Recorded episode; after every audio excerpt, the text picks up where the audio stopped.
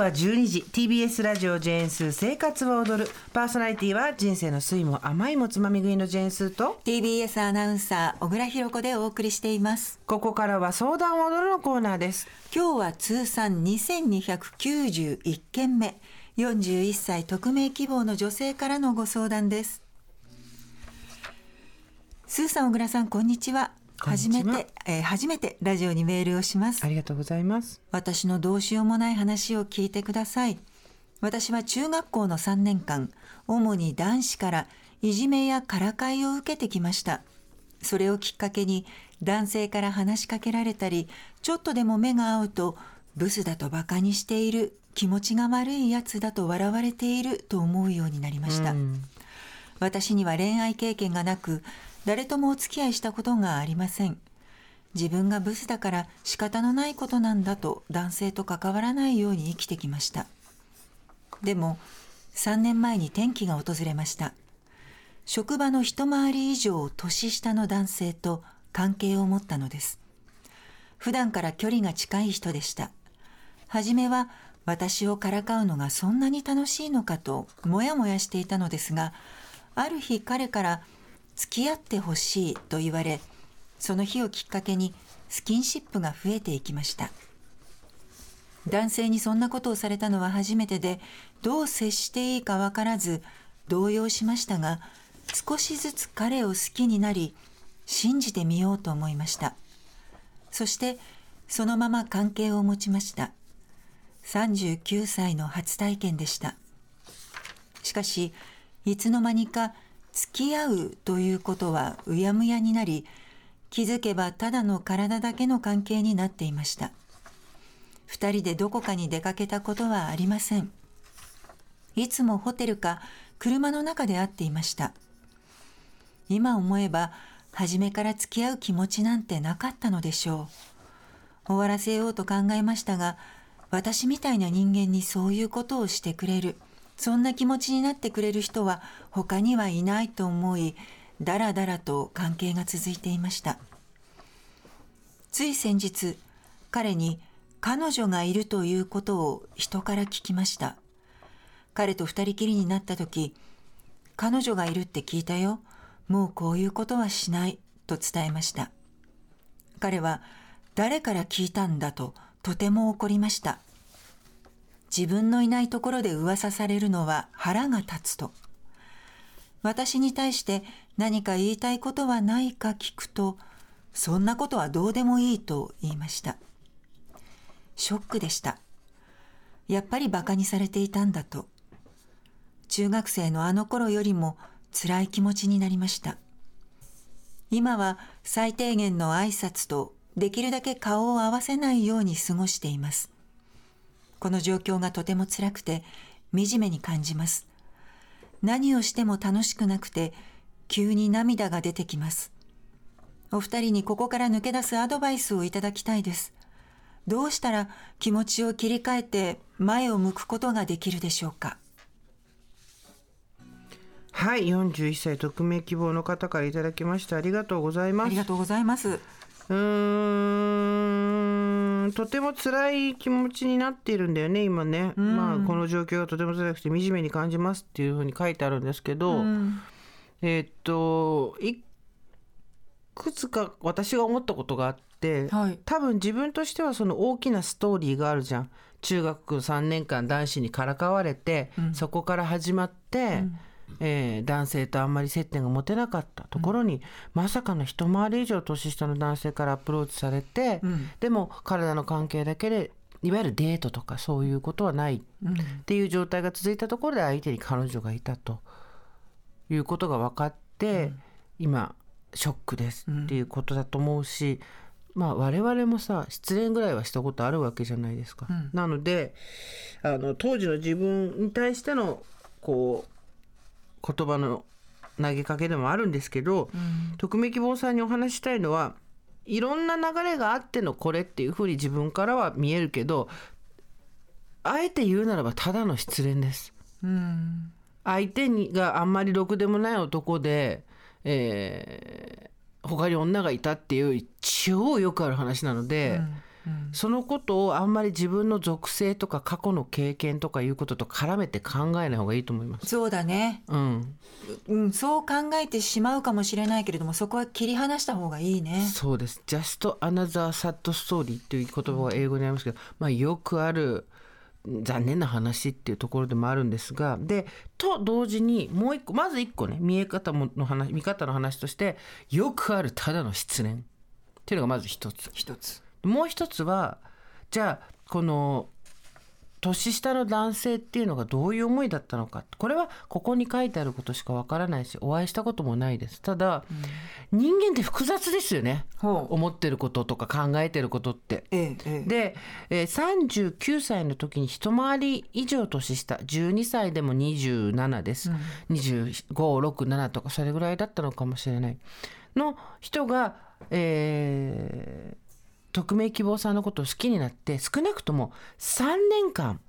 そういう関係を持ってたっていうことは、うんちょっとお昼休みで申し訳ないんですけど、少なからずとも少なからず匿名希望さんに何らかのそういう性的な魅力が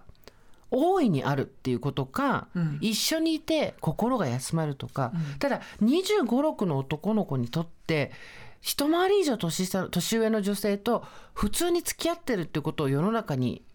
出していくっていうことはなかなか社会通念的に負荷がかかることだっていうのもちょっと分かってあげてもいいかなとも思うんですよ。なるほどなるほど、うんうんうんで誰もが心の中に一般社会の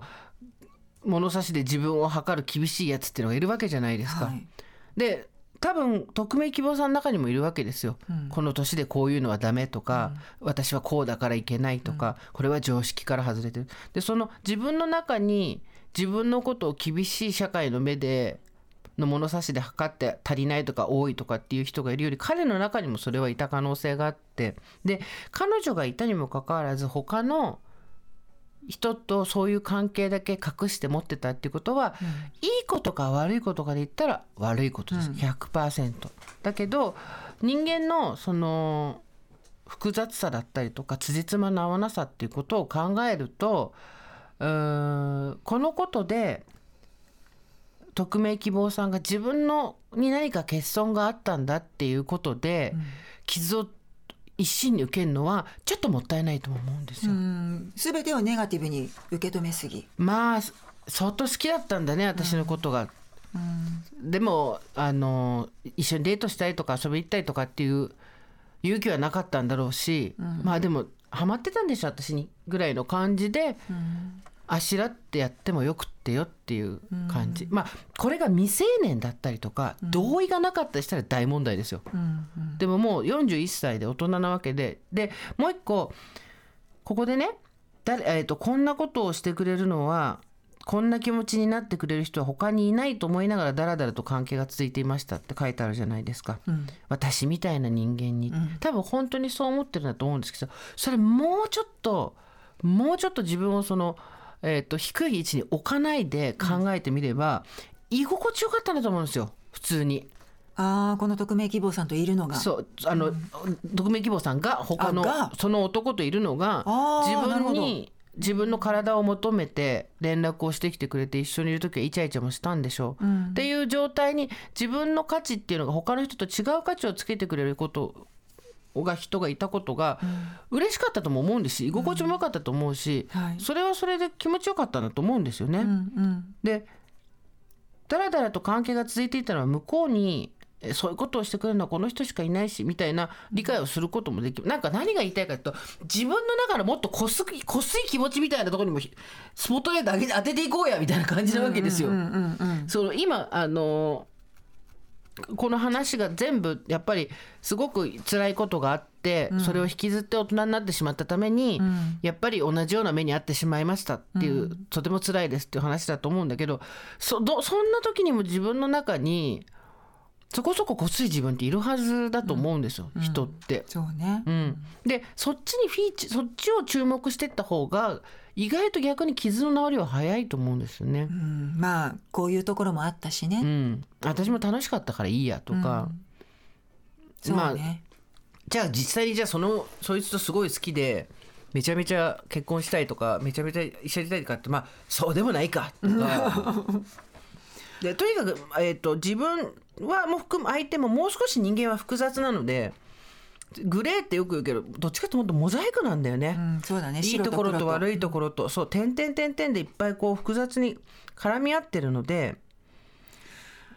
多分初めてこういう関係だったから、うん、なんかこう思考がそっちに固まっちゃったのかなっていうのもある気がする、ねうん、でも直面希望さん安心してください、うん、どんな人も誰かのドタイプです。んどんな人も誰かにとっては超好みです。ほう。それは数の差はありますけどこれは多分この一回り以上年下の人はバカにしてたわけじゃなくて多分抗いきれない何らかの魅力があったんだと思うんですよ、ときめき坊さんに。そうだよね、うん、誰かに誰どんな人も誰かのドタイプなんですよ。うん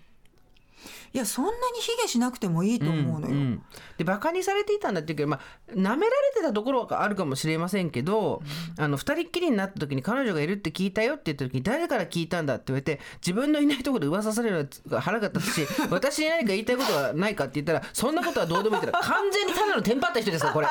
バカにしてるとか下に見てるとかじゃなくてガチで単にテンパってる人なので、いっぱいいっぱいだよねこれ。頭抱えて今やばいやばいやばいやばいやばいやばいってなってると思います、そこはこう足組んだそうなんだっていう余裕を見せてあげてもよかったかなと、まあ20代のね男性としてはそうだったのかな、うん。うん、だからえっ、ー、と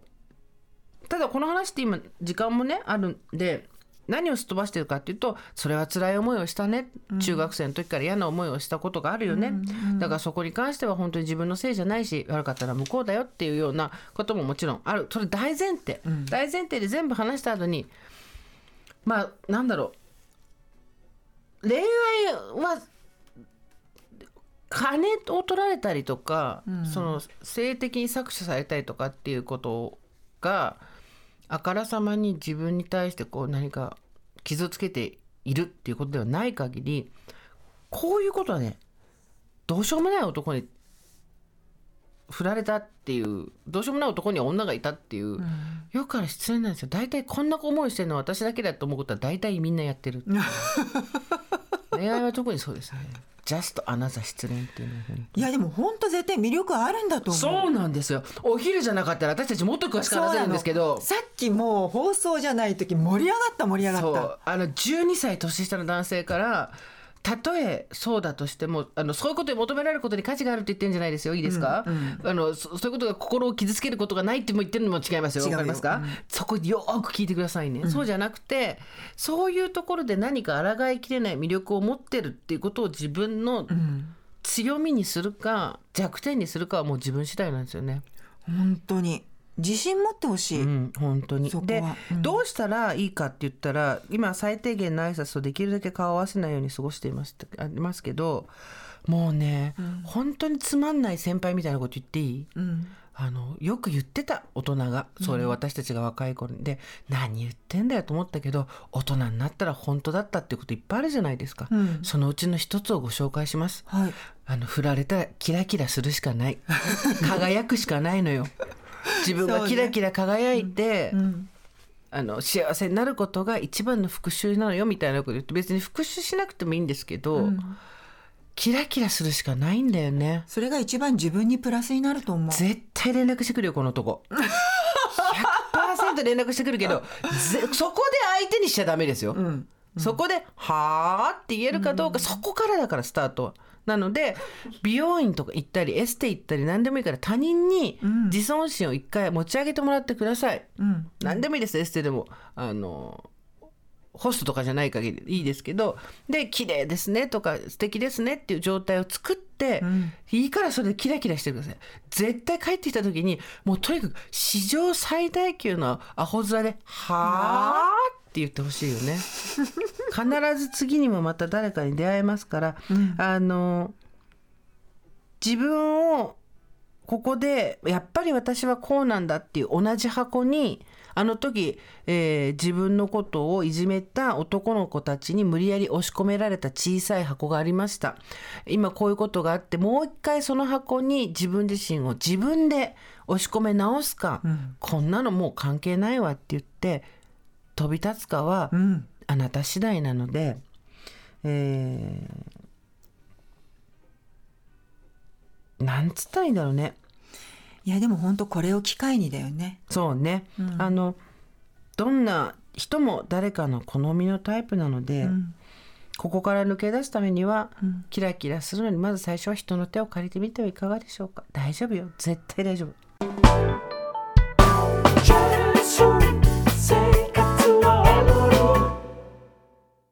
TBS ワシントン支局の樫本照之と涌井文明です。ポッドキャスト番組「週刊アメリカ大統領選2024」では大統領選の最新の情勢やニュースを深掘り。